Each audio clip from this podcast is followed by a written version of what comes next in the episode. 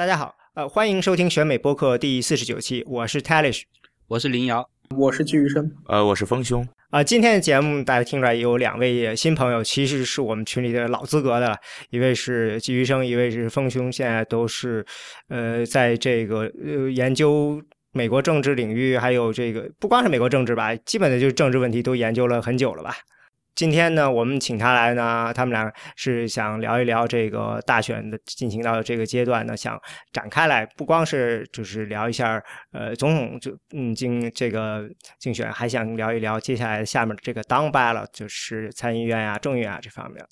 呃呃，先说正题，呃，这个我们这个选美播客呢是爱拼播客网络旗下的节目，嗯。这个一一叫做选美嘛，所以说呢，大选结束呢，我们也准备呢就呃准备结束了。所以说大概呢，我们现在计划的应该是到大选结束，可能再做一期，可能到十月十五号左右就停了。嗯，跟大家说一声，我们的这个会员通讯呢，呃，应该也会在大概这个月，就是九月十五号左右呢，呃，就停了。呃，如果您还想入会，估计可能会找不到这。个入会的地址了，嗯，这是因为我们就是这个时候就结束，然后我们的会员通讯呢会写到这个大选结束以后，但是之后呢可能就不定期了，但是会保持再写一段时间吧。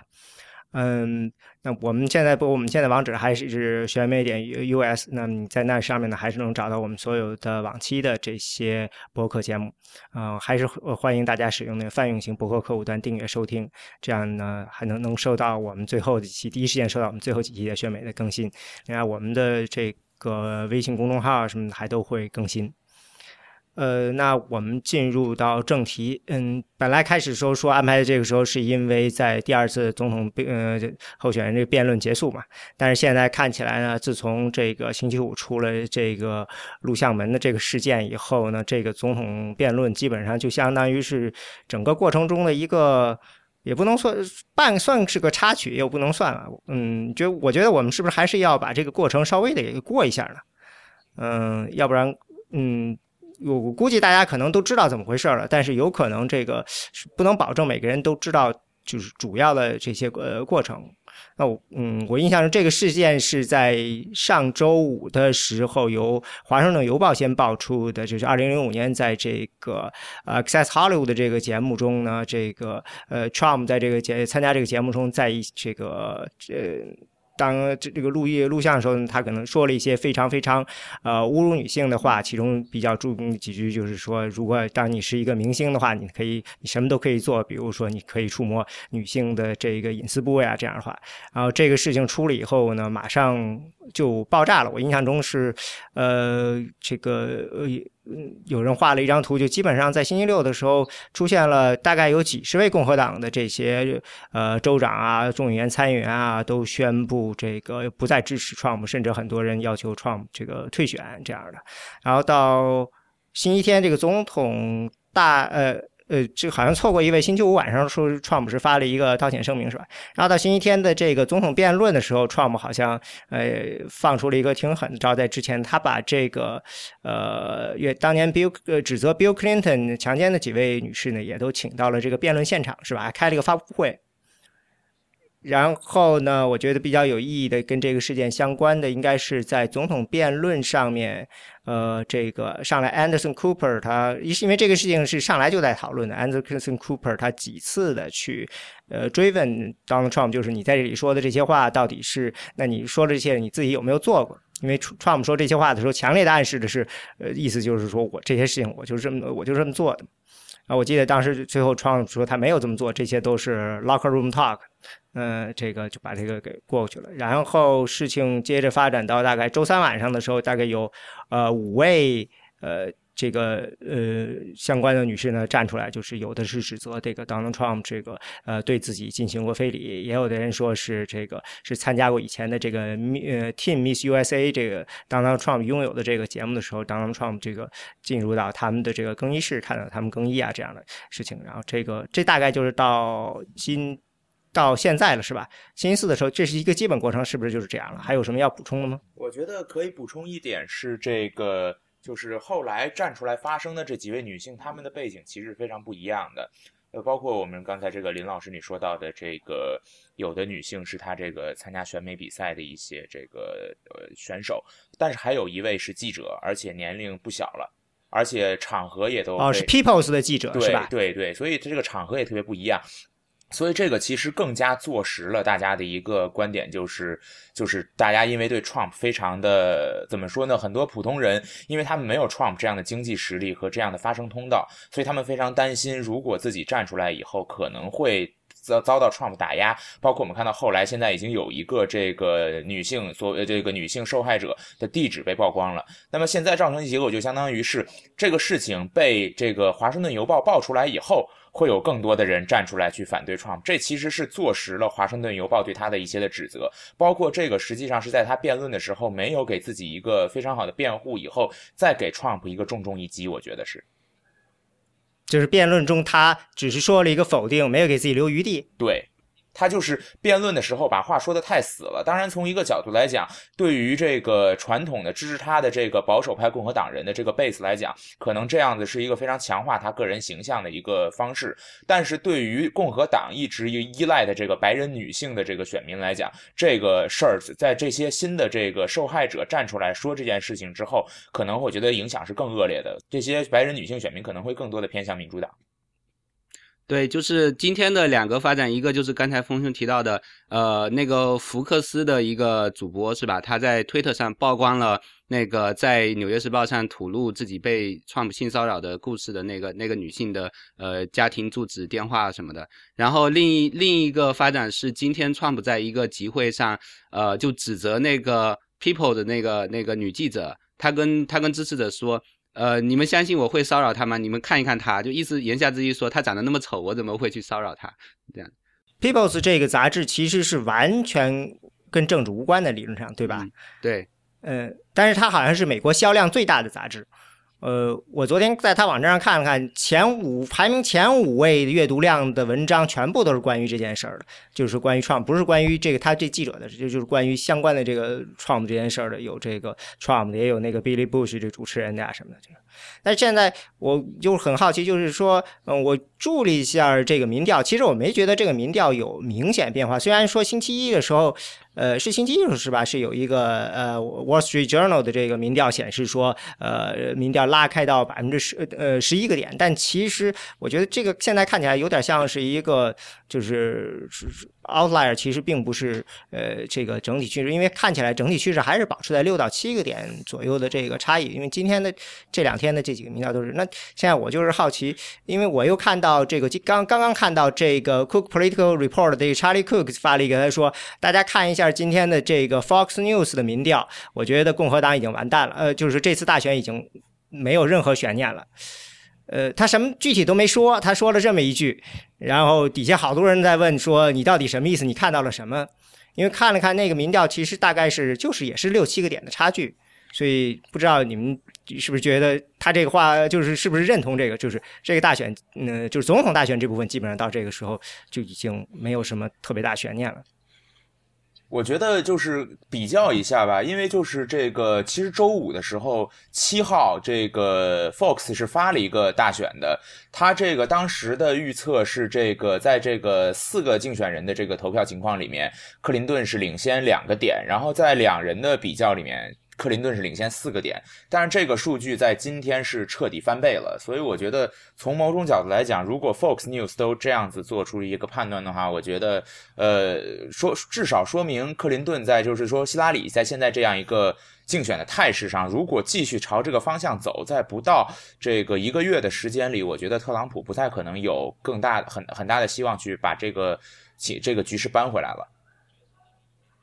嗯，我看了一下那个民调，我觉得那个民调里比较的让我觉得注意的一点就是里头有一个就是选民的这个积极热情度的这个，嗯，就是你对这个投票的热情有呃有多么热情。那个呢，呃，希拉里和呃 Trump 的差距呢，几乎只有一个点了。这个比呃月初的时候，就之前的几次民调的时候是有增加的。就是说，我们以前一直说 Trump 的支持者的热情是跟是特别高的，但在这个上面差距呃缩缩小了。所以我不知道这个当时他说这个看这民调的时候，这个是不是暗示了这个区别？因为如果是这样的话，这可这是算是对 Trump 的一个呃这个等于是他本来他一个优势项目吧，在这上被拉近了。但是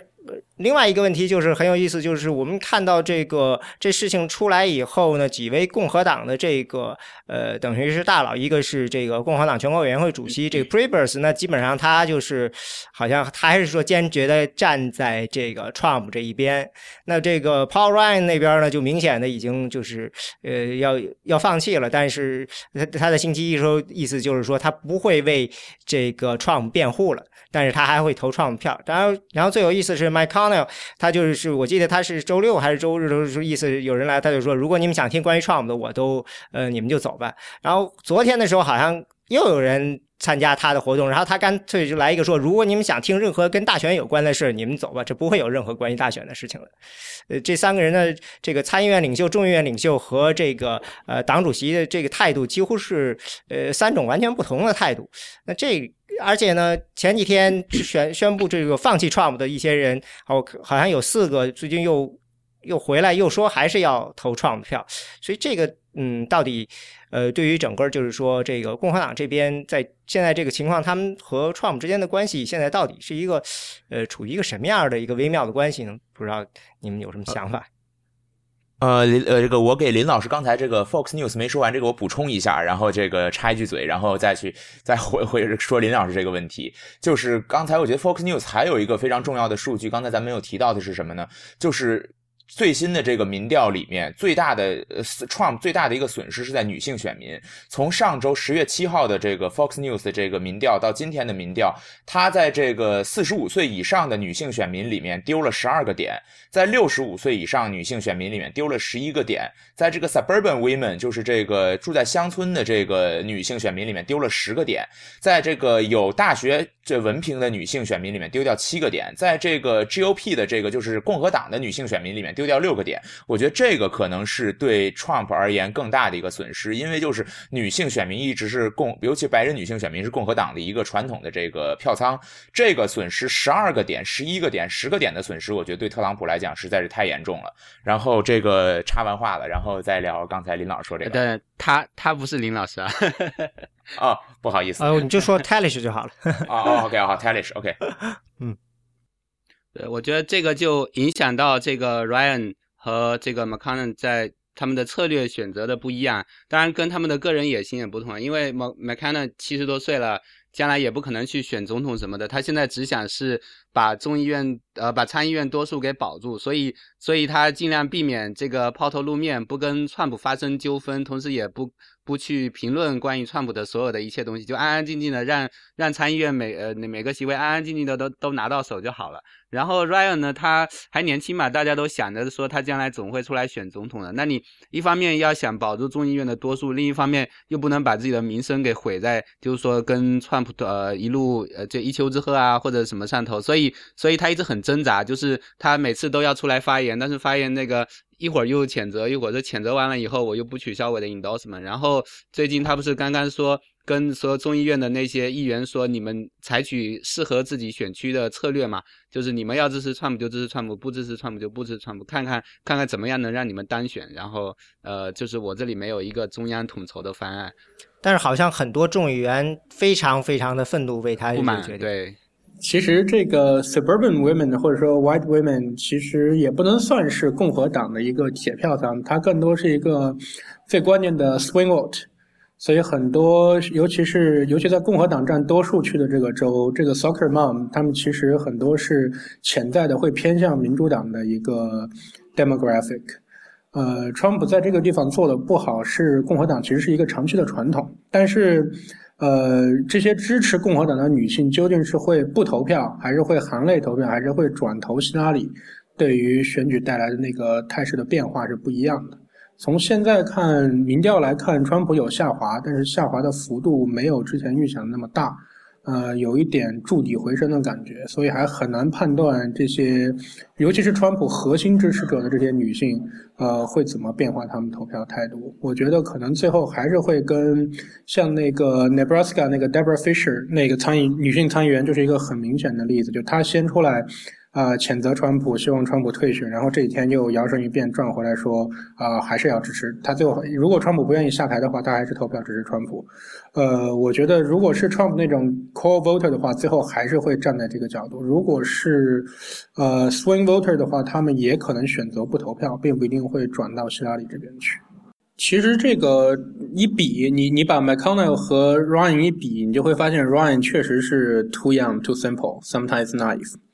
因为这三个人里 p r e b u s 当了两届呃这个共和党主席了，这个在在 RNC 算是 insider，很熟悉这个运作。McConnell 在参议院已经三十多年了。当领袖也当了有这个零六年，零六年到现在也当了十年了。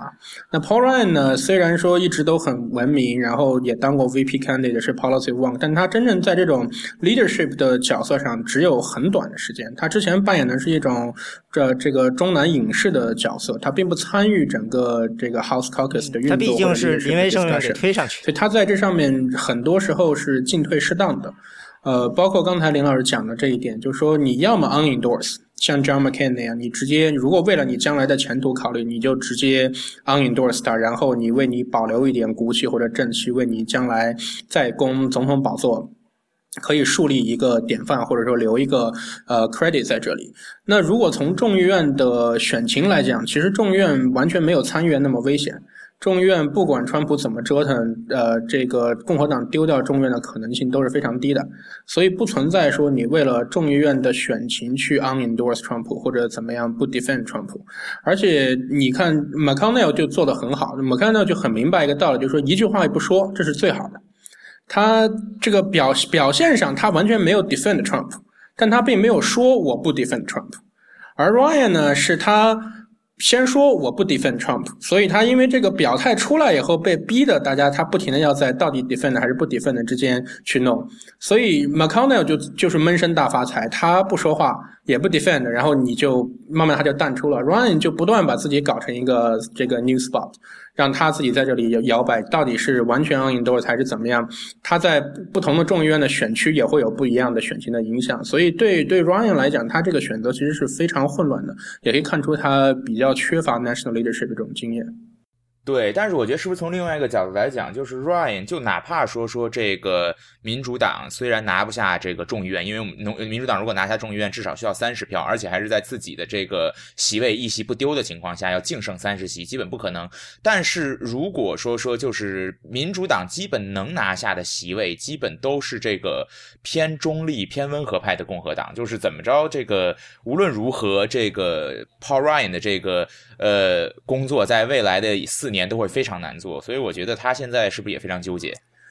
呃，其实温和温和派共和党人从来不是现在的这个 House Republican Governance 需要 worry 的事情。所有的 Trouble Maker 都是 Freedom Caucus、Study Committee 这些极端保守的人。你要像那个 Tuesday 呃 Study Group 那些那些组织那些温和的共和党人，其实对于 House Leadership 怎么做，他们没有。第一个是他们人不多，没有太大发言权；另外一个他们的政策取态上比较灵活，其实不对共和党造成什么影响。反而就算就算你在这个事情上。没有也这个，呃，你继续坚持 endorse Trump，你也不会激怒他们到非常就是记恨很久的程度。但是如果你现在 unendorse Trump，或者像 Ryan 这样就是两面不是人的这种表态，就很容易把 Freedom Caucus 的人激怒，对他未来四年其实管制是一个更不好的发展。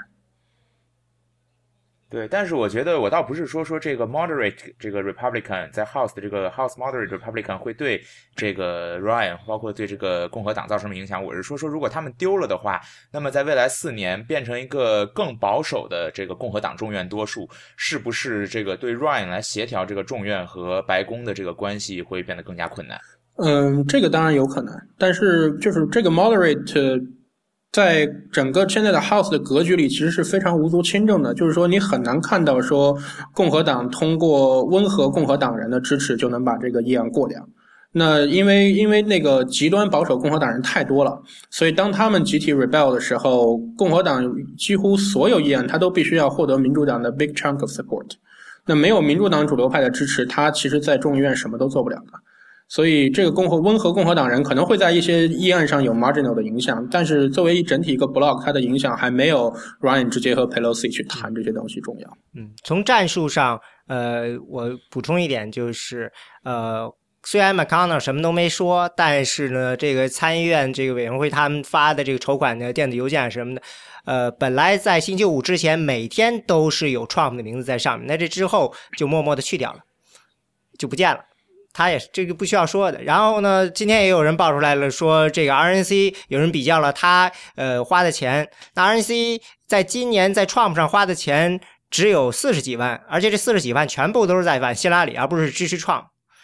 比起这个一二年和这个零八年花了几每个人花了几千万上面，这个就是等于就是说，呃 p r e b e r s 就是表示实际上接近于一个精神上的支持，而不是物质上的支持，就是这样一个情况。反正他好像知道，就是你只要不公开的反 Trump，Trump 就不会骂你，所以就嗯这样就可以了，是不是？这是属于就是你说这个比较老谋深算一些，看着。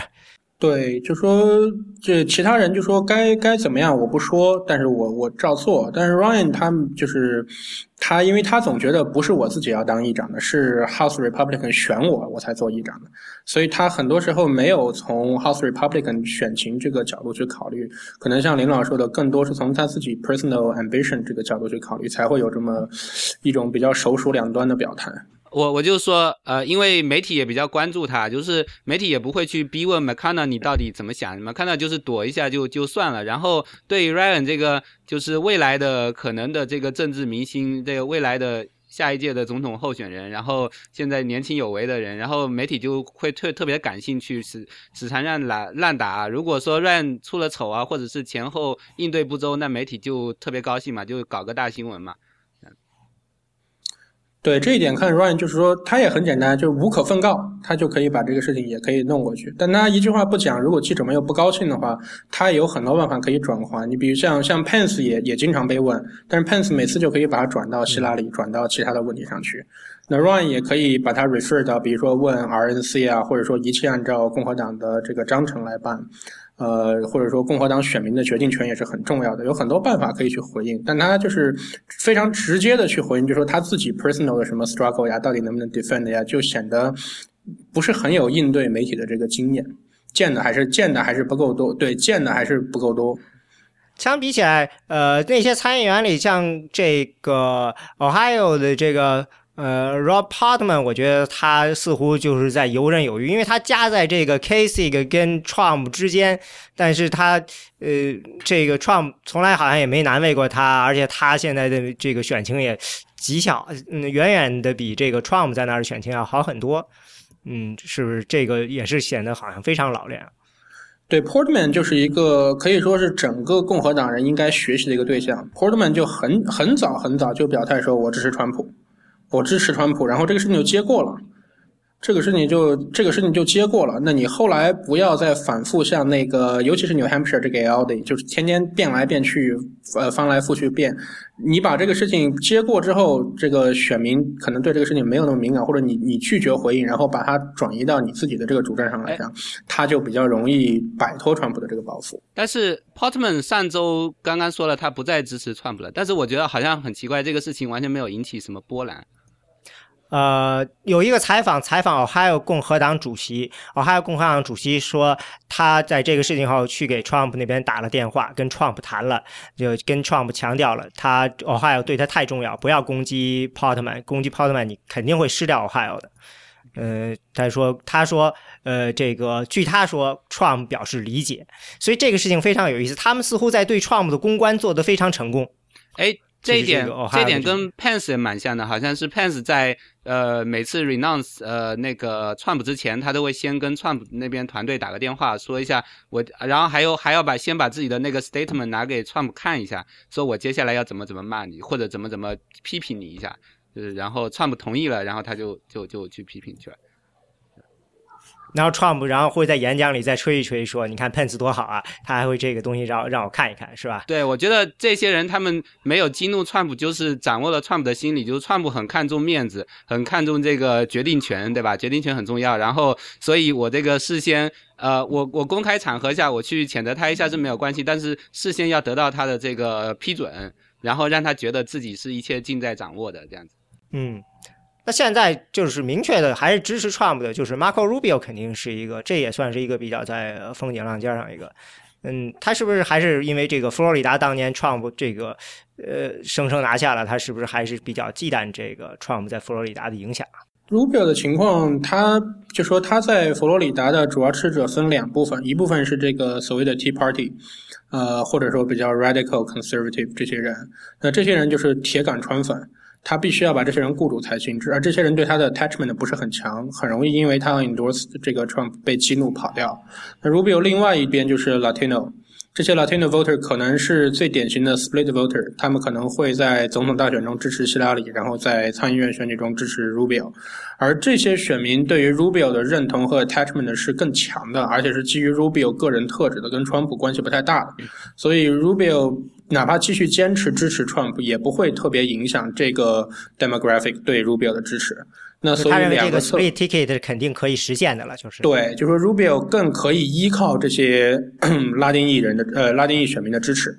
而川粉的支持是 condition upon 他的 support。所以他这两个相比之下，他就必须要坚定说他还是要挺川普，但他也不会特别高调的挺川普，就说他不公开的 criticize Trump 就可以。嗯，那我因为我看到这个啊，迈阿密的这个市长竞选，两个共和党的这个候选人，其中一个呃就已经宣布说他就是反对这不支持 Trump 了，然后另外一个呢还是一个拉丁裔，就是古巴，就是。对，是拉丁裔的，我不知道是不是古巴的那个女的呢，反而是依然要支持 Trump。嗯，这个我觉得也非常有意思，在迈阿密这个古巴裔比较多的一个地方吧。嗯，就是因为最近这个事情发生了以后啊，嗯，不过地方这个在可能。呃，可能跟其他地方不太一样，是吧？一个是一个具体一个城市的话，又跟整个州里不一样，因为他们不用担心北方那些呃，主要是这个川粉铁杆川粉比较多的那个那些地方。另外一个就是像印第安纳这样这个。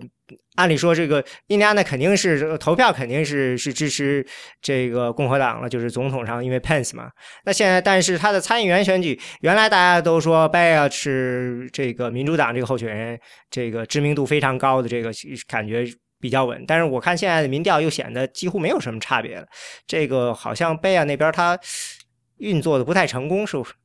这是非常有意思的。我觉得是不是就是贝尔他本身来讲，他是就是。一个本身来讲在印第安纳非常著名的政客，然后他又是一个。证明了自己，不管是在这个之前在 D.C. 在作为一个参议员，包括作为一个这个筹款者，他的这个能力。但是因为这个，他是不是太就是太明显的这个建制派了？就是他这个东西是不是在印第安纳会受到一些阻力？就是他毕竟是一个长期的一个 D.C. insider，所以他这个会不会对他现在在这次大选中的一个情况反倒会有所这个损害？八月其实影响最大的，我觉得还是这个住宅门，就说他这个一个。是他在 Indiana 这个 registered address 到底是不是 valid，还是不是 Indiana 的 registered voter？然后他自己这个在电视上搞不清楚自己住在哪里，把那个街道名字说错了。然后他的邻居也爆料说，很少看见巴耶在印第安纳的家出现。就这些就会引发这个选民对他的一种疑虑嘛，就说你到底还是不是代表印第安纳 value？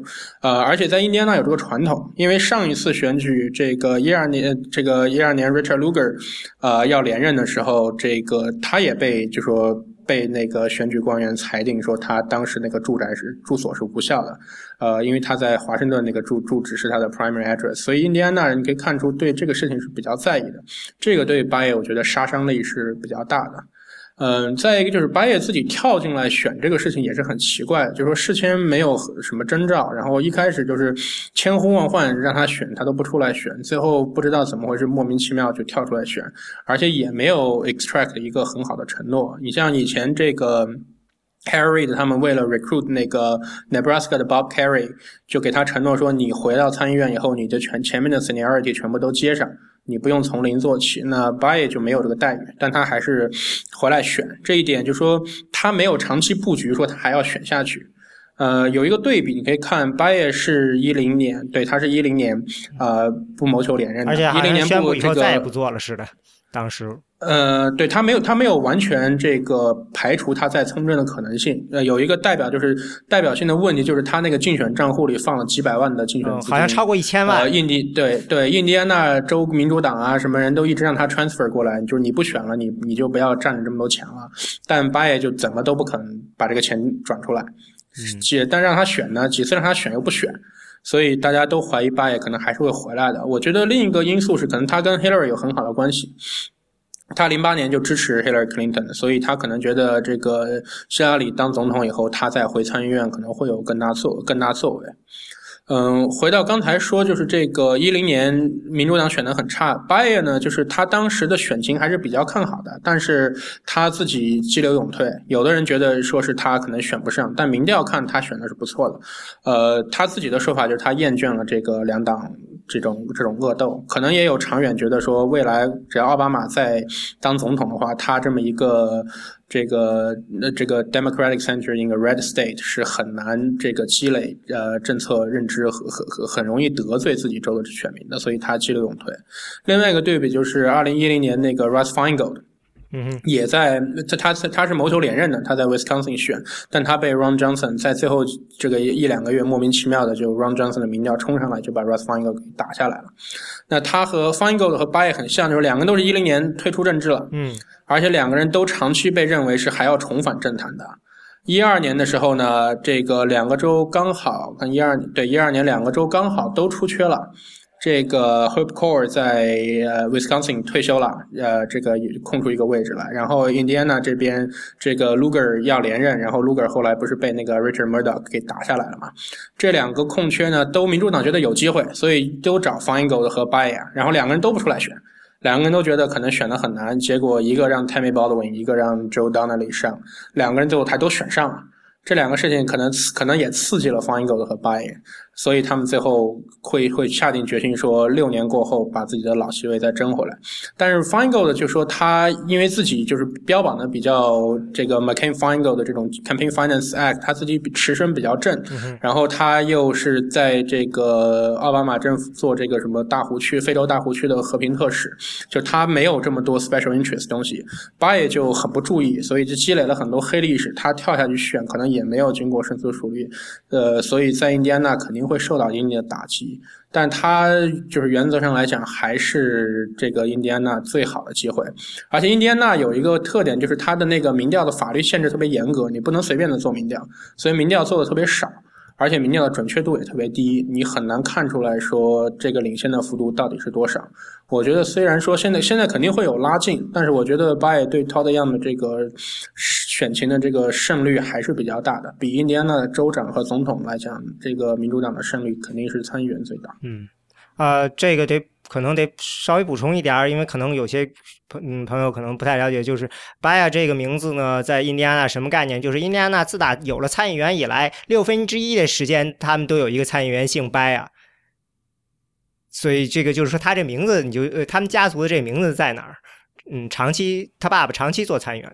然后还有一个就是刚才你说的住宅门的事情，这个补充一点，就是他在 D.C. 有两套很贵的房子，但是他在印第安纳那套房子大概好像不到十万美元。就是一个呃小公寓，所以这个当那印第安纳房价本来就比较低嘛。嗯呃是这样的，但是这个价钱好像对这么样一个嗯，他家族好像也非常有钱，对吧？所以大家就觉得说，呃，这个这个他买一个房子就是意思意思，所以这个都是嗯有这个东西在那个。而且我最近好像也还有一个别的什么事件，是一个他这个跟未来的这个他的这个呃雇员见面，然后支持他们。支就是相当于是过去一个丑闻，Apollo 那个什么事件是吧？呃，支持他们的一些呃主张，反正大概是有人认为他的这以前的竞选中有交易这样的，觉得这个反正对他来说都不是都是一些负面消息，而且感觉他的竞选那边，嗯，这这个就是不知道他的这个是这个体就有一种我有一种感觉，他似乎想借着这名字来一个这个 free ride 似的，就比较轻松的就冲上去，因为刚开始的时候呼声的确很高。呃，刚才就是何老师提到那个 Ross Feingold 和 Ron Johnson 嘛，就是中间提到。然后我其实对这个威斯康星那边现在的这个呃选情有点看不太懂，因为那个 Ron Johnson 就是共和党那边，他就是很力挺创，对他参加了然后但是实际上对。对对，然后我印象中，在呃初选的时候，Wisconsin 实际上是 Trump 输的比较惨的一个地方，就是输给了 Cruz 嘛，对吧？所以，所以我其实呃，就是感觉说，理论上说，在这个初选这样一个并不那么热情支持 Trump 的州。你没有必要这个 run 没有必要这么力挺 Trump 啊，就是完全是在帮 Trump 辩护，呃，这这这种感觉，就是似乎就不完全是出于一种选举策略的考虑。不知道那个何老师怎么看？呃，我觉得初选和最后大选要分成两部分看。初选是你的 preference，但你初选就说不投给 Trump 的人不一定是完全的反 Trump 的，他有可能是 Trump，只是他不是他的 first choice。这个就跟 Cruz 很像，就是 Cruz 他不支持 Trump，但最后选情逼这个这么内外交迫，他最后被迫他还是要 endorse Trump。就说以 Trump 如果在一个州输得很厉害，并不代表这个州的共和党人就完全抛弃 Trump，他可能是更 prefer Casey，可能更 prefer Cruz，但并不代表着说如果这个州的共和党人这个继续 derail Trump 的话，能够获得共和党选民的支持。你对于这个中间的中间选民来讲，当然是不一样的感受。但是我觉得，只要 Trump 赢了初选之后，你支持 Trump，对于 Republican base 来讲，不管哪个州，其实都是一个团结的作用。那到 Ron Johnson 本人，他就他不是一个 career politician，他是一个应该是我记得是一个 healthcare 的这个 executive。所以他跟 Trump 可能会有一些共鸣感，这个 outsider 呀，然后 Ron Johnson 也自己是这个 Tea Party movement 上来的一个人，呃，所以他很很多地方可能跟 Trump 是有 connect 的地方，所以他不会很在意说支持 Trump 会给他带来什么样特定的问题。再一个就是 Ron Johnson 和 Russ Feingold 一直差距拉的比较大，当然这最近几个民调突然突然呃搞得他们比较近了，但是 Ron Johnson 一直希望也不大，所以他就说也没有特别在意说支持。支支持 Trump 会会有分到什么人？反正现在选情就这样了，也不差这一两票。嗯，哦，他是一个制造业的一个公司的 Ron Johnson 的他的这个 CEO，等于就是一个商界人士。嗯，对对。那其他的有意思的，呃，现在看起来，嗯。比较有意思的，Missouri 这个地方也，我觉得也挺有意思。以前的时候，就是今年好像有两个州，像 Missouri 啊和北卡，其实刚开始时候，民主党那边并不太看好，呃，并没有觉得自己的这个呃候选人会有什么希望。比如像北卡的那个 Ross，他好像开始时候都就就是说，并不是民主党就挑出来的，等于就是就等于是没准备选呃支持他。结果呢，好像他筹款还特别多，呃，弄得这个共和党那边反而着急了。嗯，这个是跟这个他是是不是跟整个州的选情有关呢？嗯，北卡好像也，我觉得从历史上也比较有意思，经常会有这样的一些呃情况吧。嗯，北卡是一个很有意思的州，就是北卡常年是一个摇摆州，然后北卡又常这个参议院它有个很很奇怪的传统，就是说有一个席位是这个参议员注定不能连任的。他只能当一届，连续了大概有三四十年吧，就是每一任参议员都只当一届，下一届绝对干不了。然后另外一席就是这个 Jesse Helms，就是九十年代这个参议院外委会主席，老牌所谓的老牌反华政客，他可以一直连选连任。然后到这个 Helms 零四年的这个呃呃，就是就是 Helms 这个对零二年退休以后，零二年就是那个 Doe 接任，这个 Doe 接任以后呢，Doe 这个席位就变成了一一年一换。就是 Doe 当选以后被这个 Kagan 干下来，Kagan 当这个呃 Hagan Hagan Hagan 干下来，然后 Hagan 又被那个 Tom Tillis 干下来，这个席位变成了一届一换。然后呢，这个到零四年那个 Edwards 参选跟 Kerry 一起选，然后不选那个参议院席位以后被 Burr 选上，然后 Burr 反而成了连任下来，这个已经已经连任了一次这个参议员。呃，就是 N C 的特点，就是说，它如尤其到现在，就是一旦你在总统大选年，基本上就跟着总统大选结果走。这个 Hagen 零八年就是也是一个 Hagen 零八年跟 Deborah Ross 很像，都是 State Senator，然后呢，没有什么 statewide recognition，呃，什么 network 也没有，然后就完全就是靠着总统候选人的这个 coattail 上去了，就赢的赢的，可能他自己都觉得莫名其妙。然后到一四年呢，这个 Hagen 的 campaign 被公认是全全国做的最好的，没有就是没有一个州的民主党人能比 Hagen 做的更好了。而且 Hagen 的民调一直是领先 Tillis 一到两个百分点的，结果最后 Hagen 输掉了，就是因为这一年的这个 Republican wave 实在是 anti Obama 的这个 wave 实在是太强了。今年这个状况是很像的，因为 Burr 他其实你看他现在不急，但他那时候就是在就是 primary 的时候，Democratic primary 他很急，他把。几个这个有可能参选的人全都给，就是民民主党有可能参选的人全都给呃弄掉，就是希望他们都不要来参选。嗯，比如说那个去当那个呃，穿是哪个部的部长，transportation 还是哪个部的部长，就是他们 North Carolina 的人。然后他当初在听证会上就跟他达一个达成一个交易，说我支持你的提名，我让你的提名迅速过关，但是你不能回头来选参议员挑战我。呃，然后他也跟也也也就是对 Hagen 还不断的做这个 negative campaign，所以 Hagen 最后也也出来说我不选了。就 Deborah Ross 就是被赶鸭子上架，一个十八线的不知名的民主党人。但是呢，因为今年是大选年，对，所以 Deborah Ross 一上来以后，只要克林顿在 NC 的选情走好，Deborah Ross 的选情就会走好。这个基本上不取决于 Deborah Ross 本人的的的程度，就基本上是希拉里带着他选。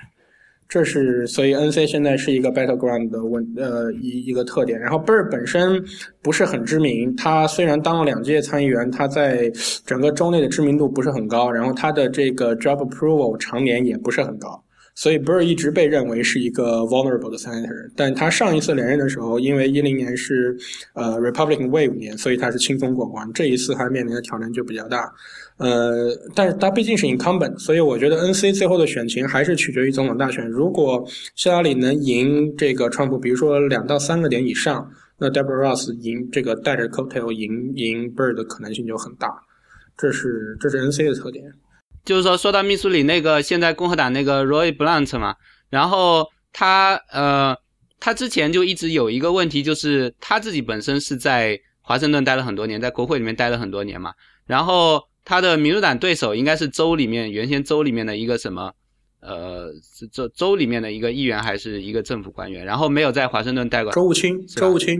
，Secretary of State 啊，州检察长对，所以所以之前对之前那个民主党那边打的广告一直在打广告，那个很有意思，他用用川普的话说我们要打倒 inside inside，然后说这个 Blunt 是。呃，inside among inside among inside，还反正大概是这样的话，然后搞得这个 Blunt 就有点狼狈。然后我不知道九月初的时候发生了什么事情，就九月初的时候，突然间那个 Blunt 的那个州里面的民调一下子跌下来，然后两个人就基本就持平了。原先是领先好几个点，然后就但是九月初就甚至在第一次总统大选辩论之前，他的那个这个州里面这个参议员民调就就往下跌嘛，而且 Blunt 的那个州里面民调是一直低于。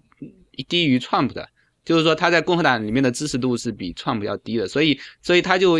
一方面要往 Trump 那边靠拢，然后另一方面靠拢过去就很尴尬，因为好像感觉选民又不太买他那个建制派的那一套，然后所以现在两边的选情还蛮蛮紧的，咬得蛮紧的。不用密苏里好像一直以来都是两个党的选情都是从来都是咬的。对，密苏里是传统的一个 battleground state，但是从零八年以后，密苏里其实是越来越向共和党这个方向偏移。已经很大程度上失去这个摇摆州或者甚至这个 prediction state 的的意义了，因为密苏里在零八年之前一直是总统选举一直是跟着胜者走的，零八年投了 McCain 就很微弱的优势投了 McCain 之后就越越来越靠共和党嘛。这是就是 Missouri 也很符合 Trump 这种 profile 嘛，就很多这种白白人工人这种聚集的地方，嗯，又是南又是算是勉强算是南部州的这个定义，呃，所以你在 Missouri 当一个 Democrat 现在很难很难。那上一届要不是这个 Akin 最后出了那么多问题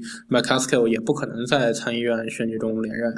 这一届的状况就是 Missouri 其实跟 Arkansas 有点像。这一届就是在去年的时候，我们说民主党比较看好的两个潜在的新星，一个是 Missouri 的 Jason Kander，呃，Secretary of State，一个是 Arkansas 的这个 Eldridge，叫什么名字？这个 first name 叫什么我忘了。就是呃，两个人都是很年轻，然后这个年轻的白人男性，然后家世也很，好。呃，Eldridge 是律师，Jason Kander 是在伊伊拉克还是在阿富汗打过仗的，就是这个 profile on paper 看着都很好。然后他们对手呢，这个 Boothman 在 Arkansas 和 Blunt 在呃 Missouri 呢，都是那种比较传统的 DC insider 形象。那 Blunt 的形象可能更差一点。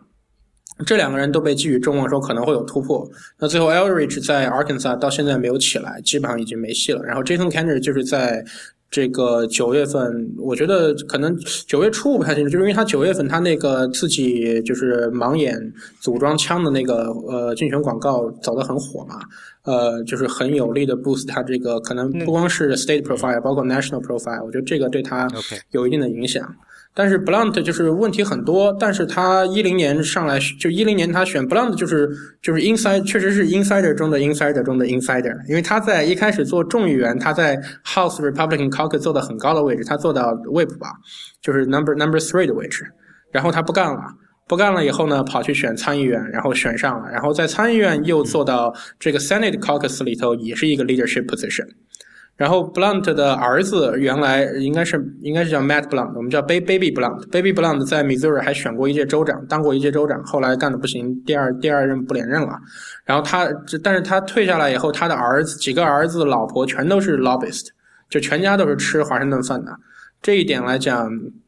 当然是很不利的。但是 Missouri 实在是太红了，就是从零八年之后，这个变化是越来越红，越来越红，然后又很符合 Trump 的定义，所以 Blunt 某种程度是被被 Trump 现在带着飞的。也就是说，而且到现在为止，民调基本上他还是微弱领先领先 Kander 的，就是 Kander 现在已经追得很厉害了。但是最后还是我觉得，如果 Trump 在 Missouri 能够维持比较好的一个领先的选情，他不受这个在 Missouri 这个州他不受 Tape 影响很大的话，Kander 还是可能还会有一定。差距，但 momentum 就 Kander 的 momentum 已经上来了，他现在在不断的往上追，然后整个共和党的这个 statewide 就是那个州长选情，共和党也不是很好，因为那个民主党参选州长的那个 Coster 是也是共和党叛变过来的，呃，州检察长，然后那个共和党的 Greitens 现在就是也也也算还行，但是也有一定一定差距，所以这些 statewide race 这个民主党能够。把它稳定在一个程程度的话，其实反而可以抵消 Trump 在 nationwide 的这个影响，对 Kander 可能会有一定加分。啊，这个刚才补充一下，这 Jason Kander 这个是就是说，因为 Roy Blunt 说 Jason Kander 是在呃持枪权上很软弱嘛。于是呢，这个 Jason Kander 就做了这么一个广告。这个广告就是你刚才说的这个蒙眼去装这个呃呃自动步枪的这个，嗯，效果非常好。那，我印象中这个在 YouTube 上可能点击率是过百万了吧。然后这个 Roy Blunt 的回应的广告基本上没人看，所以你可以看到这个两边的这个差异，可以在这上面。我估计，呃，就像你说的那个。在全国的这个势头，可能就是因为这个，就因为成为了一个全国性的一个呃事情，被很多人报道嘛。嗯，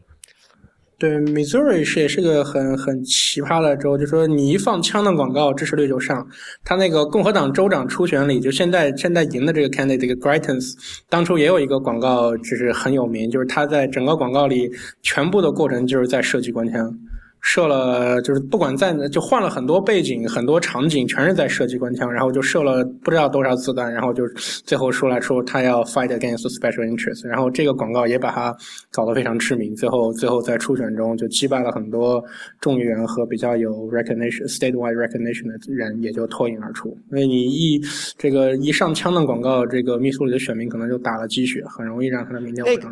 那广告我看了，真是没感觉。看来真是没哎，我跟他们那儿没感觉。呃，那这这还有一个，有两个，剩下还有两个也是现在是比较焦灼的州，一个是这个宾州 Patumi 那个竞选，还有一个就是 Nevada 这个 Open Seat，就两边呃 Hack 跟啊忘了那个名字了。这个 Patumi 那个呃，我觉得他也是在这次这个竞选中，他跟 Trump 反正就是有点儿这个。这也因为创呃这个可能受这个 Trump 在那个州的这个起伏的影响比较大的对，To me 肯定会受民主党整体选情的影响。然后这个 McGinty 不是一个很强的候选人，虽然说民主党人肯定觉得他比那个 Joe Sestak 要好很多，但是从他选举的表现来讲不是很亮眼。那他基本上是被就是希拉里带着飞的。所以这个这个州选情的起伏基本上是跟这个民主民主党和共和党总统选情。其实，在大州，除过还有这个 Portman 做的非常棒，把 Strickland 干掉之外，大州其实都这样，因为你的这个 spending 就是不不是那么容易发挥效果，因为媒体市场多，然后又很贵，你很难把自己的独立的品牌弄出来，最后都被共这个总统选举的广告给盖掉。这种大比较大的州，battleground 的州，最后都是跟着总统选举的结果在起伏。所以 t o m e 现在民调就是交互领先吧，有的说他领先，有的说那个 McGinty 领先。我觉得到最后宾州应该 t o m e 还是很难，因为宾州是所有摇摆州，就宾州说是摇摆，但是就就没摇就没摆过，一直都一直都在民主党那边摇来摇去。所以今年比以前摇摆一些，是吧？因为我看它对。这个人口分布的，就是说，宾州的西部已经比较接近 Ohio 了，但是东部非常民主党，所以这是他们做他作为一个摇摆州的一个。对，宾州的人口结构一直是这样，靠 Ohio 那边偏，就是 Scranton 那边比较靠共和党，然后共民主党主要是靠费城在带他飞嘛，费城和这个。对。但是这个 pattern 其实蛮久了，当然就是川普可能会对说西南宾州的人有西南宾州的这个呃白人民主党可能有更强的吸引力，但是我看从民调上来看可能会有一些波动，但是没有觉得说宾州。都会让这个有任何有任何时候会让民主党 concern，或者说他觉得需要在宾州怎么做一下。呃，那我可能看，因为我看的是他们有个趋势，认为是从就是能看到这个趋势，宾州是在缓慢的变红嘛，就是因为这个那边这个 Rust Belt 就是秀丹那边这个会这个影响在慢慢变大，所以说他们就说它在缓慢的变红。嗯，呃，嗯。那这个像内华达州就是一个非常有意思的这个，我觉得呃，因为这个我那天看有一个人说，现在其实什么都说不出，因为内华达州的民调出了名的差，所以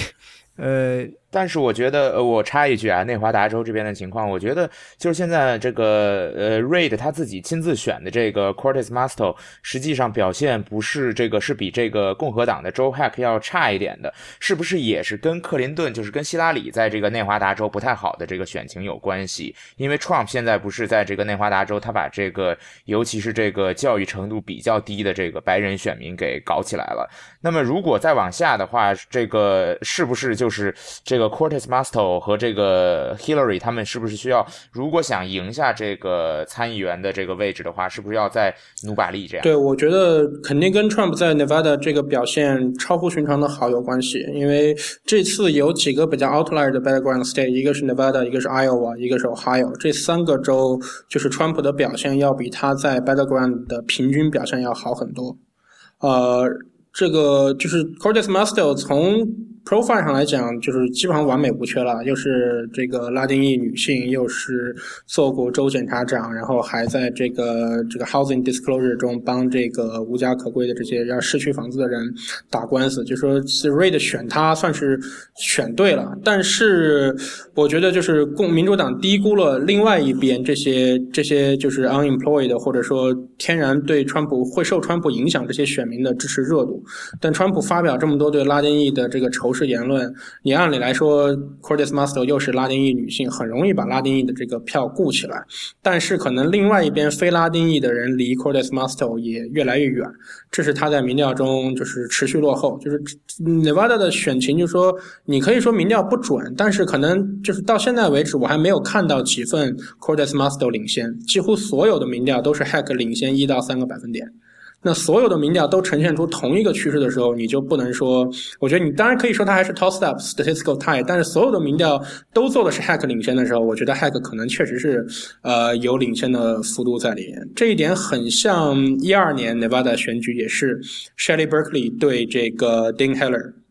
那 Berkeley 也是民调一直一直落后，但是 Berkeley 有她自己问题，她有什么她老公的什么这个贪贪腐丑闻呀，什么在在 Vegas 赌场有什么问题之类，这个最后 haunt 他很严重，她输给 Dean Heller。但是民主党当时的想法就是说，这这个 Shirley Berkeley 也是女性，就是我把 profile 都做对了，大选年我在 turnout 一高，我 register vote 做得好，我民调中输几个点没关系，我都能赢回来。因为二零一零年这个 Reid 在民调中落后五六个点，所有人都觉得 Reid 没法没法连任了，结果 Reid 最后还赢了四五个点，就这个这个印象给 Reid 自己我觉得也是一个非常 transformational 的 experience，所以他后来都坚信说民主党落后几个点不是什么大问题，最后大选就能追回来。但一二年就没追回来。这一次如果不做什么大的改变，我觉得很可能最后还是输一点。Shirley Berkeley 上就是上一次就输给 Dean Heller 一点点。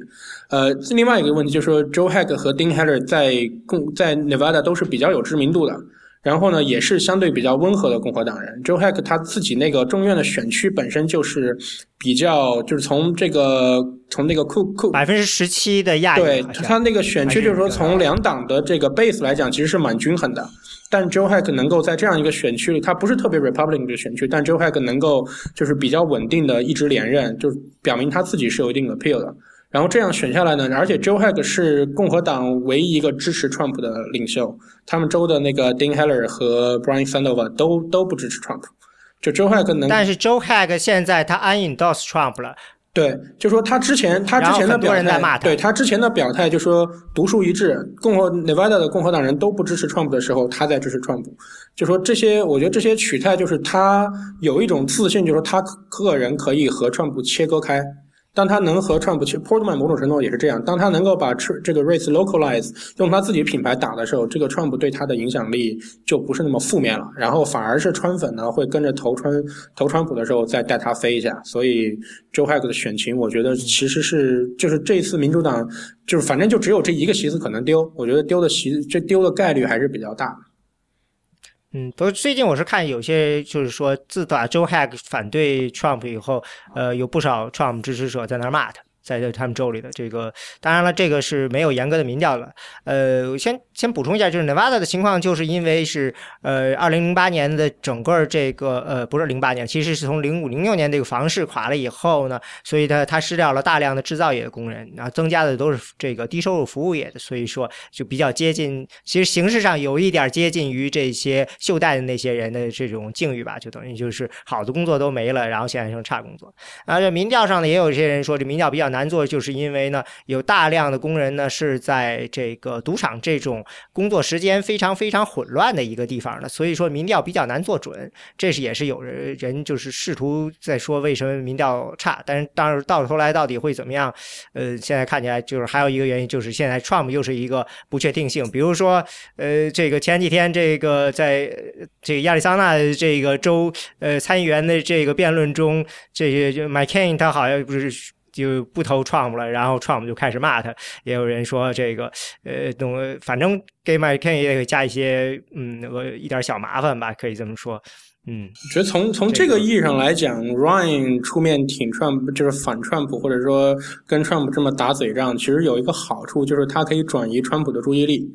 如果 Ryan 跟川普吵起来的话，那下面这些就是虾兵蟹将们出来反一下川普，川普可能就无暇顾及了。那 Ryan 这个树大招风，所以从这点来讲，他可能还是为这些这个 down ballot 做了一点贡献。嗯，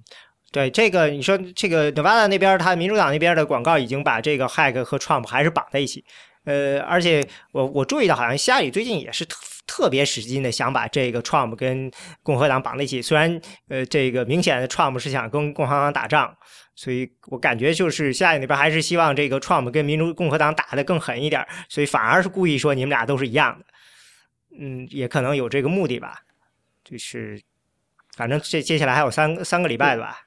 这我觉得就是取决于你，可能我觉得取决于他自己做 focus group 的这个 test 怎么样。因为我我觉得就是说，川普从这个录像门事件出现以后，他民调有有掉。但是没有掉那么严重。你说你换一个人，比如说你让 Cruz 或者 Rubio 出这么一个袋子的话，那民调掉的会是现在几倍。但 Trump 没有掉那么多，就是因为就是某种程度上，就是用共和党人话，就 Trump 本来就这么个人，你他出这个事情你也不奇怪。那能支持 Trump 的人，就说也不会因为这个事情就不支持他。那就说本来我觉得就说说因为这一个袋子从支持川普变成不支持川普的人，其实是非常有限的。就是不喜欢川普的人早都不喜欢川普了，不会因为说川普这么一个录像带出来才意识到川普是这么一个人。那喜欢川普的人，他早就也也大概知道川普是个什么样的这个这个私人私人生活和作风了，并不会因为这个大惊小怪。就这个时候，你把这个候选人跟川普联系的很紧密，就要看在什么州了。有的州可能会有影响，有的州可能影响就不大，甚至会适得其反。比如说那个 Jason Kander 就是一个例子，他在 Missouri，他如果想赢，他必须要靠很多川粉倒过来投他一票。所以他如果再再说把 Trump 跟 Roy Blunt 绑在一起，对他选情其实不利的。那这个 New Hampshire 这个 A L A L 的和 Nevada 其实面临类似的问题，就说因为这些州的，包括 Florida，就这些州的选民其实是两两波的，一波人是本身就支持这个人，那我并不会因为川普怎么样或者你和川普的关系怎么样而弃你而去。那另外一边就是川粉。川粉会因为你支持川普而跟你闹仗，那这个时候民主党就算民主党放把你和川普绑在一起的话，并不会动摇川普对你的支持。呃，川粉对你的支持也不会动摇所谓这些被你 personal brand 吸引的中间选民对你的支持，效果可能是比较有限的。它不像说前几届选举，这个共和党把奥巴马和候选人拼命绑在一起会有效果。我觉得这一届川普的存在是一个比较比较艺术的东西，所以他在你在广告中把它绑得很紧，其实影响不是很大。像 Joe h a g 尤其 Joe h a g 因为 Joe h a g 我就说他之前是共和党 Nevada 共和党中几乎就支持川普最最。好，这个 profile 最大的一个人，那他支持川普很久，然后 Cordes Master 他们也没少做文章，广告也放了，什么都放了，并没有决定性的动摇 Hack 的领先幅度，所以我觉得这样继续做下去，效果未必未必会有很大。嗯，这个的确州和州不同，就像这个伊利诺伊的 Mark Kirk，那反创都反了多少久了？反正估计这个他好像也是没有什么悬念，估计要输掉了吧？对，就 Kirk 这种情况，就是你怎么你怎么反，就是。就是 national trend 摆在这里，你总统大选年，你想在伊利诺伊这么蓝一个州，还是希拉里的故乡州赢赢这个赢民主党很难。就 Kirk 已经做到了所有能做到的一切了，但是他基本上没什么希望。就是这这这个州肯定 Duckworth 应该应该没什么悬念。而且民主党捧出的又是这么一个，你知道各种各种身份标志都摆在那儿，又是亚裔女性，然后是老兵，还那个。战参战的时候残废了，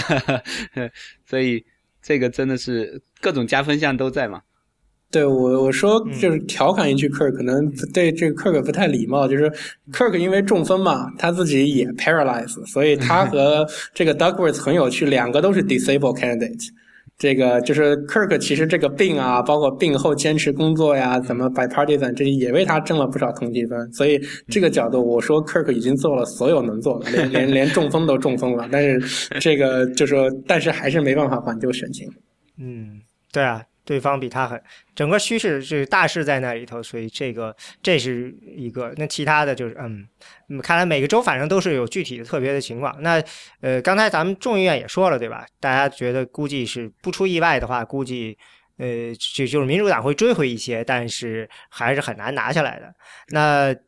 那接下来我嗯有一个问题就是，我记得这个我在这个我看这个 National Tim Alberta 曾经写一个，他觉得说，呃，他其实对呃 Freedom Caucus 是这这这些人还是有这个疑问，就是他觉得这些人跟 Trump 捆绑的太紧，那有可能他们的命命运会由这次大选决定，他们在下一次在接下来的这个呃国会中的这个影响力啊，或者在以后的这种情况，呃，这个所以就提到一个问题就是。那这些人，比如说像 Rubio，他肯定是也是都准备进呃下一次竞选的。那这些人，嗯，今年这这次大选中，他们有些人他们需要考虑到当下的情况，但是，呃。还有就是更长远的一些的时候，呃，这个由于 Trump 的出现，有可能会决定到，呃，他们就是可能会影响他们的未来，因为你不可避免，尤其像 Cruz 这样的，呃，像他这个背书 Trump 这件事情，会不会对他来说是不是会很严重的影响他的未来呢？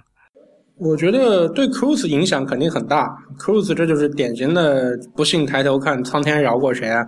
就你你自己成天抨击别人变来变去，到最后这关键的时候你没绷住变了，变完以后就就给你来这么一个录像门的事情，这 Cruz 当然很尴尬，这这会 undercut 他自己的这个很多的将来将来他很难把自己塑造成说一路反川普的这个形象，但也不是说完全失分。对于所有初选中跟共和党、跟跟川普打过架的候选人来讲，他们都可以用同一套 narrative，就是说美好的一仗我已经打过，该走的路我也都走完了。就是你说我反川普，我都反过了，那最后就是人民群众都说这个自私，那那他现在是候选人，我们不支持候选人怎么行？那就说该表态我已经表了，那最后我顾全大局，这其实是就是两方都讨好。我觉得对他后来去选选举来讲不会有很大的影响，那反而比较大的是，就 Kasich 是是 outlier 不说了。如果你说 Rubio 或者 Cruz 这时候跳出来又跟川普打起来的话，其实对他们将来选是不好的。嗯，但就是说，那还有就是像有其他人，比如说最近的这个呃 Jeff Sessions，就是在这个录像当中，就是等他算是为 Trump 呃辩解的。主要的几个人，这像这样的，当然他自己所在的州，他可能不用担心，但是会不会，呃，对他的公众影形象会有一些影响什么的？嗯，Sessions，我觉得 Sessions 就是老了，无所谓了，就就这样了，反正他也不图要干什么事情。他反正就是也不图当全国的什么领袖，他就自说自话，说自己想什么就完了。他一直都是反移民的，反来本来就和川普走得很近，所以无所谓。他就继续挺川普，对他的政治前途没有丝毫影响，反而是快意恩仇的一种表现。嗯，呃，这倒是有可能。所以反正就是说，这些呃强烈捧川的人，其实是等于就是他们自己觉得自己没有什么后顾之忧。所以说不用担心这些将来的这些有可能会有反扑的。强烈挺川的人，你就要分成很多种类别来看。一种是像 Jeff Sessions 这种，就是他本来就是一个 local politician，他没有 national ambition，那他就自说自话，就一路这么走，反正也没什么 repercussion，就这样。那另外一种是 Christie Giuliani 这种。本来跟川普不算很不算就是不算很对盘，也不是说不算很对盘，就是说本来和川普的气质不是很合的这些候选人，但是这一次就是等于是做了一个政治赌注。那做了政治赌注之后，他一定会受到这个政治赌注的后果的影响。那 Christie 如果川普败选后，Christie 和 Giuliani 这些人基本上是没什么前途的，就就这样拜拜了。那再一种就是 Cruz 和 Rubio 这种，就是反过川普，然后最后又加入川普的人，呃，对他们来讲也没什么影响。就说我该表过态、事实表态的我已经做过了，那现在为了党内大局出发，我就我就继续上。这种人受到影响也不会很大。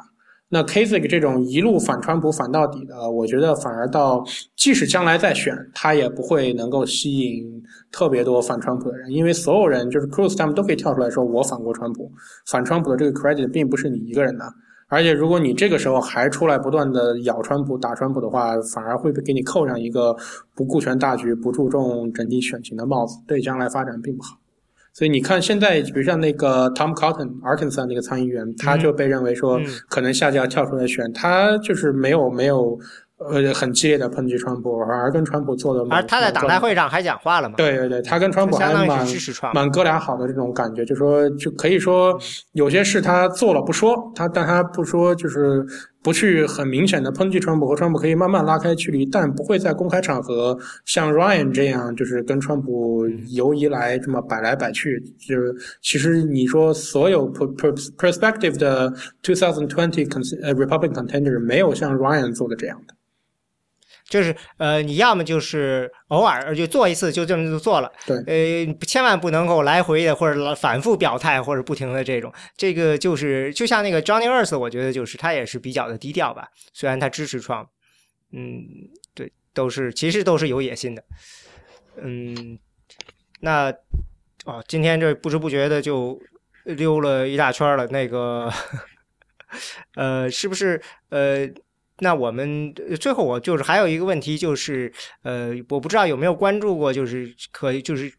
通常这个选选举中还会有一些地方的一些呃这种呃 initiative 或 proposal，比如说我印象中，二零一四年我比较有意思就注意到的就是很多州都通过了提高最低工资的这个法案，这个也可能是有一种 wave 的感觉。我觉得呃这个是挺有意思的，不知道今年的时候会不会有类似这样的？因为我曾经看到说有人说这个呃大麻合法化这个事情，今年在很多州都被列到了这个选票上，可能会是一件比较值得关注的事情。不知道还有什么？其他有意思的可能会值得关注的这种类似这样的这种对，这是常年 DC 常年公常年公投的备选项之一。DC 想要建州啊，但是估计就算 initiative initiative 应该会通过，但是在国会里面估计对，因为 DC 公 DC 自己公投没有没有宪法地位，没有宪法意义嘛，所以也无所谓，就是就自己、自己投。但是今年是又呃制定了一个新的宪法嘛，就是 propose 一个新的宪法，然后呃，所以今年好像攻势会比较强一点，但是但是看国会的情况。应应该是没有戏的，其他的倒没有太关注，但是但无非就是这样几个大麻合法化，有很多州应该会，尤其是中西部州，加州应该是有大麻合法化的，还有还有 Florida，我印象中肯定会有大麻合法化的提议。那有一些州会过，有一些州不会过，这个反正没有什么。呃，麻省应该麻省和 Maine 好像也都有那个大麻合法化的 proposal。就这些，反正没有特别强的政治影响。然后最低工资肯定也有，我印象中 Washington 应该有，但你其他州可能也会有。那就是保守的州肯定过不了，比较 progressive 一些州 minimum wage 可能会涨上来。再一个就是有一些是 healthcare。有一些是 healthcare 的，还有一些是那个 gun control 的。一般就这几个这个 hotspot 的议题，能够真正进入到 ballot initiative 就大概就这几个，可能会呃可能会有，我记得 Nevada 应该有，加州应该也有。就加州反正公投大州嘛，所以就什么什么公投都有。呃，加州这次好像还有一个什么成人影业要求那个所有表演必须要带 condom 才行。呃，有这样一个对，有这样一个 initiative 也要投票，就说 gun control background check 这个肯定也会有，这就是常见的几个 ballot initiative。另外，我我自己比较关注的、有印象的是 Maine 有一个公投项目是要改变他们州的选举制度，把他们的。Preference 对，不不改成那个 ranked preference system。你说的是资金制度吗？对，这是一个，而且而且我至少在我上次留意民调的时候啊，对这个支持这个 ballot initiative 的人还比较多，呃，有可能会通过。因为 Maine 自己这个经验，尤其是民主党这边经验太惨痛了，民主党这边好几次选举都是被 Independent 搅了局，这 LePage 能够这么几次。呃，连连任就是都是因为独立派的，就是本来投给民主党的人被被 Independent 给吸走了，导致他们他们没赢。呃，然后在众议院选举中，民主党也遇过这样的问题。所以，而且对于 Independent 来讲，他也很窝火。那个，我记得叫 Cutler 吧，还是叫谁？他就很窝火，他总说这个你们都应该支持我，不应该支持民主党。所以有一次选举，我记得是第一次，应该是一零年的，呃，就第一次然后第一次选举的时候，那个 Cutler 其实比民主党的票还多的，所以他也很窝火，就说你们不能因为两党制不投我，他我我声势上来了，民主党就应该弃保都支持我。那现在改，如果能改成 ranked preference 的话，其实就比较能够有效的应对缅因这个问题。缅因有 independent 传统嘛，他现在那个参议员 Angus King 也是一个 independent。如果如果他能改成 ranked preference system 的话，对于这种 independent 和 democrat 之间的协调会更有利。对于这个，就是你等一下得说一下，你是一个 ranked preference 就是投票的时候，我会写我的第一 pre 选择，第二选择这样写下来。对，就是你把你就把你把所有的候选人都按顺序排好。按顺序排好以后，开票的时候呢，就是先先把所有的第一选，先计算所有人的第一选择，第一选择计算完了以后，把得票最低的那个人去掉，然后把投给他这些人的，就第一选择投给这个被淘汰的人的第二选择拿出来看一下，把他第二选择分给其他人，然后再去掉最低，就这样。按照这个方法不断的往复，最后呢就可以把第一就是把第一名选出来。这个选举比较好的就是说，它能够最科学的把民意集中起来，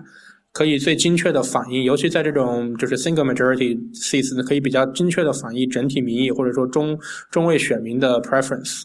呃，永远会有一个过半数的选票。对对对，但是它的一个缺点就是说，这个 logistic 太太麻烦。然后对于对选民来讲要求也比较高，就美国选民反正也不是很有文化嘛，然后这个选举的 official 也不是很有文化，所以你如果要搞一个 rank system，可能对他们来讲也是有挑战的，就是但是计票怎么计啊？因为这个 澳大利亚现在就是这样的选制嘛。但所以澳大利亚每次选举完以后都好几天，全国不知道到底谁赢了。尤其是那个选情很紧张的时候，就是因为你后面这个 preference 太多了，有几个关键选区，它这个 preference 需要计算很多遍，你最后验票的时候还要计算很多遍，所以拖的时间会很久。对于美国这个投票不是很方便的一个国家家来讲，搞这个 rank system 其实对后勤上是有蛮大挑战的。对，所以现在也就缅因这种地方想搞，它又小又离远远离那个政治中心，然后又本来就是那个 party system 的 outlier，所以只有也只有这个这样的州才愿意搞一搞这种东西。对它优势就是人少，人少的话就是你这个票随便你怎么折腾，你像 Virginia 这种什么计票计到最后重新计票的时候，还能从桌子底下翻出一大袋的那种，这种这种州就是你要搞 ranked system 就搞死他们。嗯。我记得缅因州好像还在弄这个，就是竞选资金也是弄成公共支持啊什么的，好像也在做这种试验啊什么的。反正对以前好像有这样的一些对对，对他，嗯，这个是挺有意思的。我在想，这个估计弄出来这个还真得给得对选民进行一番教育才行。这。对，你看缅因那个选举人票也是不一样嘛，他跟 Nebraska 一样，都是按照对按照就是对他一部分给有有一部分是整体的，有一部分是按国会选区分配的。嗯，对，而且其中这次让大家注意到这点，因为其中有个区可能会去投 Trump，所以大家才意识到了啊，有这么样一个特点。要是不是的话，估计还真没一般人还真没意识到还有这样的事儿。嗯。对，每一届都会这么提。那个 Nebraska 那个就是有 Omaha 在那个区，呃，零八年就支持过奥巴马，那一票就就给过奥巴马。缅因的这两个州好像还没有分开过。嗯，缅缅因的这两个区好像还没有，每次大家都会讨论，但缅因的票好像还从来没有分分开投给另一个党国。Nebraska 零八年分过一次。啊，那行，我们今天就先谈到这里。谢谢大家收听选美播客。呃，选美播客是 iPN 播客网络旗下的节目。我们的网址是选美点 US，我们的知乎专栏是选美 IM Election。嗯，我们的新浪微博是 at 选美 IM Election，中间没有空格。我们的 Twitter 是 at 选美 US。那最后呢，欢迎大家收听 iPN 播客网络旗下其他的精彩节目：一天世界、未知道、内核恐慌、太医来的、流行通讯、硬影像、无次元、博物志、陛下观和时尚怪物。